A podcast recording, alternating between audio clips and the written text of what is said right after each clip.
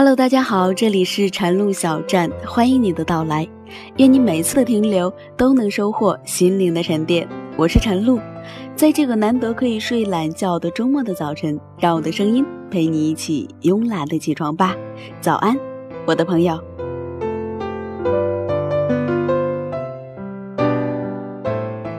今天给大家带来的文字是：我们不能总把坏情绪留给父母。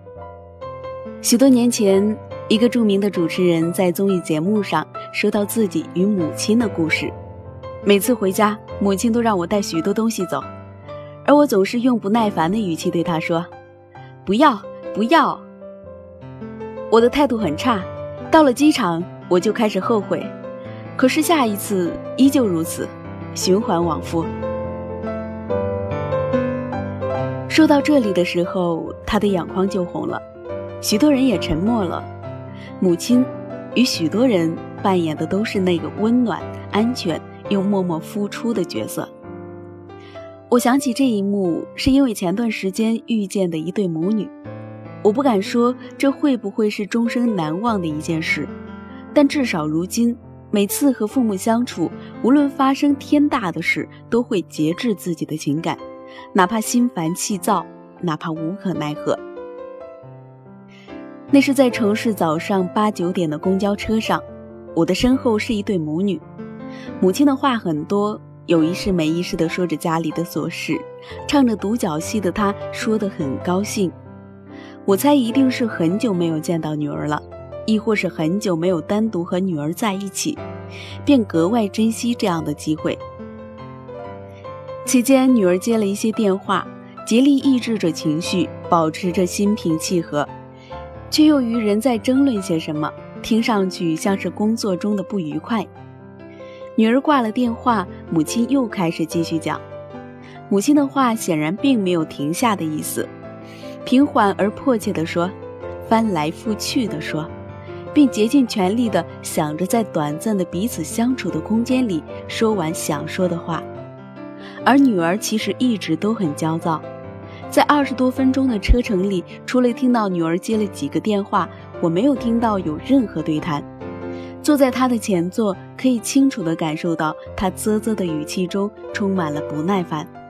女儿终于说话了，她的声音很响亮，她对母亲吼道：“你这些事都跟我讲了无数次了，好不好？每次都这么几件事儿，烦死了。”所有的人都把头转向了身后。就连公交车也使劲地震了一下。女儿拎起包，匆匆来到了等候区。她没有回头，在下一站独自一人跑下了车。女儿的年纪应该与我一般大，她的神情有点疲惫。她下车的时候皱着眉，怒气冲冲地走出车门。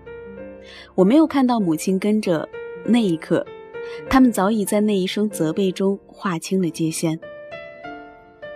这之后，一直到我下车，我都不敢回头去看看这个母亲的脸。可我坐在她的前面，可以明显感到她的呼吸有点急促，伴随着些许擦鼻涕的声音。这个老人可能在哭。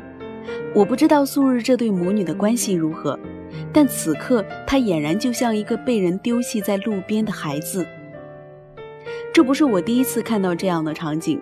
也不是我第一次感觉到一种手足无措和被深深刺痛的感觉。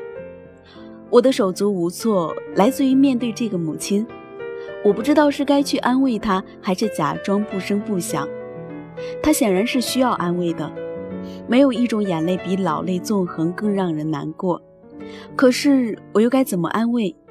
每一个父母眼中的女儿都是容不得别人用任何话语冒犯的。而你知晓了他们的秘密，也未必正合时宜。至于那种深深刺痛感，是因为女儿早已在成长的路上凌驾在了母亲身上，她的情绪可以随意宣泄在她的母亲身上，哪怕这些情绪的来源或许并不来自于她的母亲。我想起一句话：我们总是喜欢把最坏的情绪留给最爱我们也最亲近的人。我不想说父母与我们究竟有多伟大之类的话，我也不敢肯定地说天下每一个父母都是称职的。但大多数人的父母都是拼尽一切让子女拥有他们所认为的最好的世界。为人子女的时候，是不懂父母只有你的这样的一种依赖，是不懂得当父母的无私与默默付出，就像龙应台的一篇文章中曾经表达的，即使你平庸，父母也未必失望。而只有年岁增长之后，才知晓，那些我们以为他们所对我们的成长的不尊重的做法。是因为他们过度放大了他们理解中的社会的不堪，所以拼命希望我们成为足够强大的人，成为他们所认为的强大的人，来抵御这个世界或许会袭来的枪林弹雨。他们对我们的依赖随着他们的老去是在与日俱增的。有些时候，他们不停地用他们的方式来引起我们的关注，而我们也该知道。他们的迎合是对自己未来的不自信，也是对我们的不确定。说说我自己，我也正扮演着一个女儿的角色。从小到大，我没有长时间离开父母，换言之，我从来没有离开过这座城市，连唯一能够去远方读大学的机会，也在选择本地的一所学校后错过。工作也是如此，所以。我与父母的相处时间非常长。总的来说，我与父母的关系非常不错。至少在出嫁之前，我一直保持着晚饭过后与父母在街上散步的习惯。一般是我与母亲先出门，然后约定在某个地点与父亲会合。但这并不能否认，我也平时在家里有着激烈的情绪。或许没有让父母在大庭广众之下难堪，但偶尔母亲也会为我某句话湿了眼眶。三年前有一段时间，因为工作，我的情绪非常不稳定。现在想来也不是天大的事儿，可当时一度觉得人生灰暗到底，甚至萌生了环游地球的想法。环游地球就是逃避现实。我记得那时我在家吃饭是不容许父母和我说一句话的。父亲、母亲本来在桌上总要讲一些事，为了顾及我的感受，也尽量少讲话。而我呢，还是稍微不顺意就摔下碗，跑进房间里一个人生闷气。是因为工作压力太大，大到自己已经无法稀释自己的情感，而又不敢和盘托出自己的情绪，怕父母担心。后来母亲说，那段时间真的害怕我过不去，而父亲也说。母亲夜里常常落泪。母亲在我心情还算平和的时候，试图与我讲一些好玩的事儿。她甚至天天给我买我最喜欢吃的车厘子。那个爱在摊前为了三四毛钱讨价还价的母亲，却天天给我买九十八元一斤的车厘子，可我依旧一边吃一边不理不睬。度过那段灰暗时光的方法。无非是领导的安慰与认可，朋友用许多自己的经历事实告诉我，真的没什么。时间也起着很大的作用，那些人与事儿的压力在日子中也渐渐淡去。事情过去后，我知道自己的态度不好，并与父母说对不起。父母却假装没事人一样笑笑说：“怎么了？什么也没发生呀。”若干年后，父亲与我说：“其实我们也很想知道到底发生了什么。”我一五一十地告诉父亲，父亲如释重负地笑笑。他用了一句很时髦的话：“那些你认为过不去的事儿，终于可以笑着说出来了。”那一刻，我才了解到，自己是因为和父母熟悉，才敢随意暴露自己的情绪。可我却忘了，他们希望知道的不是我的情绪，而是这情绪背后的真相。这些年，随着父亲逐渐老去，而自己也为人母亲，脾气收敛了许多。以前我非常介意我的父亲在写作的时候突然闯进来叫我帮他打一些字。父亲电脑技术不熟练，因为一些工作需要打字，所以由我代劳。而我的态度也真的非常不好，常常是。等一下，等一下，没看我在写字吗？之类的，然后把父亲打发出去。而现在，如果不是非常着急的稿子，我都会停下来，帮父亲先做完他需要的事儿，然后继续写。我母亲记忆力非常差，好像是越来越差。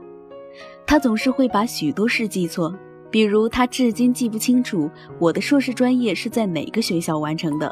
我以前也会抬高分贝，纠正他的错误，偶尔还会补一句：“这记性难保以后不会失业。”我这句话是开玩笑的，母亲也笑。可有一次，当我看到他与我亲戚说起这件事儿的时候，想不起我的学校，竟像个考试前突然忘记了复习功课的孩子，一脸的紧张难过。那一次，我才意识到母亲真的老了。我们为什么不能与父母好好说话？为什么要把最坏的情绪给父母？为什么口无遮拦地发泄自己的情绪，或是用沉默不语回应他们的关心和爱护？却忘记了，他们真的没有义务来接受你所有的情绪。我们偌大的包容心都给了别人，却把剩余的苛责留给了父母。父母是我们永远的港湾，而我们也该是父母永远的依靠。慢一点与小心一点，节制一点与忍耐一点。我们要像个大人一样，学会轻声细语地对待父母。学会慢慢让父母获得你给的美好，学会让他们获得他们曾给过你的爱，因为他们的时间有限，因为你与他们相处的时间有限，也因为他们在老去，你在长大。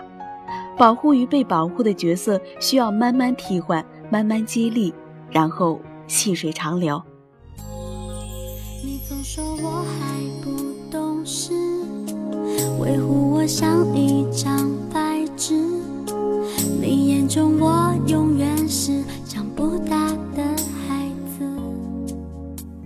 好了，今天的文字分享完了。